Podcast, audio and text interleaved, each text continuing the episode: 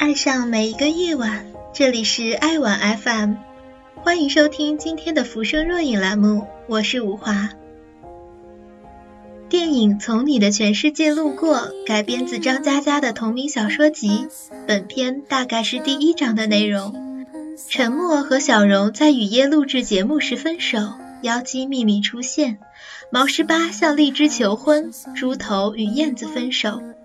在这里，我不想对张一白与张嘉佳讲述的故事做一个褒贬的判断，只是聊一聊这些被打上鸡汤标签的青春片本身。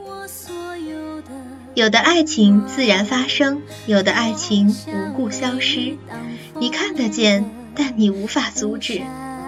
青春片总是用回忆式的笔法构造而出，故而也往往保存着心中最期待的样子，自然地滤去了现实利益的考量，毕竟一牵扯上现实就显得不那么美好了。在这样的影片中，爱与不爱才是最重要的，即使分道扬镳也谈不上什么对错，就像是诗经，一言以蔽之，曰思无邪。爱的开端与末尾都是为了这种感情本身，而不是别的什么，故此不爱了所以分开，会难过但无所怨。这大概就是为什么青春回忆如此泛滥的原因，只有在那样一段时光，我们才能不计较生活与未来，肆意地宣扬自己的感情，而不是为了生存蝇营狗苟。虽然这部片子的主角定位在工作后的社会人，但却充斥着浪漫主义的期待。就像妖姬和小荣，虽然选择不同，却是殊途同归。前者有着学生时代的炽热追求，撞了南墙也不回头的一腔孤勇，而后者则是更加理智的爱恨，即使在生活打拼中对一段爱情心灰意冷，但面对没有爱情的生活，他依旧走得义无反顾。电影之所以能够在短短一个半小时的时间里反复摩挲过观众的泪点，就在于它会把生活中的所有矛盾缩影于其中，把所有情感抽象成一种理性状态的纯粹展现给你看。那些我们迫于生活放弃的情怀，在看到自己的影子被放大时瞬间点燃。一部爱情片起码要勾成一些回忆才能够打动人，青春片的吸引力就在于此，它反映着真实，同时又极不真实。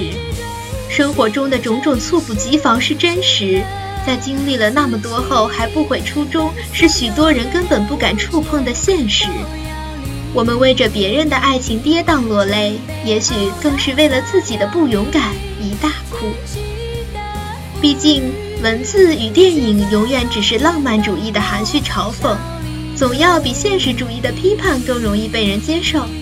甚至能在这种半真半假的世界中找到一点慰藉，仿佛是看到当初天真单纯的理想存在于别人的生活中，多少会觉得即使自己放弃了，世界也还没有完全黑暗下去。这大概也就是为什么鸡汤文广受诟病却还是经久不衰，为什么很多人贬斥青春片但还是愿意为情怀买单。我们并不想看着青春成为一场荒芜的盛宴，也不希望回想起这段日子竟是充满颓唐。瓦尔德说青春是不断的做傻事，大概就是如此，即使懵懂无知，但起码还有快乐。电影在剧情的反复转折中，颓唐的人不再颓唐，孤愤的人依旧一腔孤勇。正如片子中的那句话，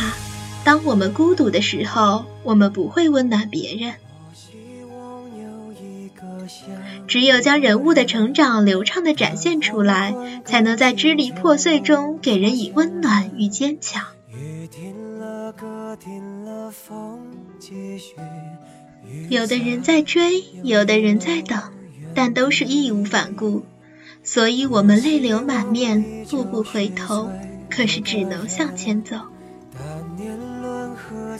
我们都曾想去拥有一个人的全世界，可是只能路过。一生醉了太多次，身边换了很多人，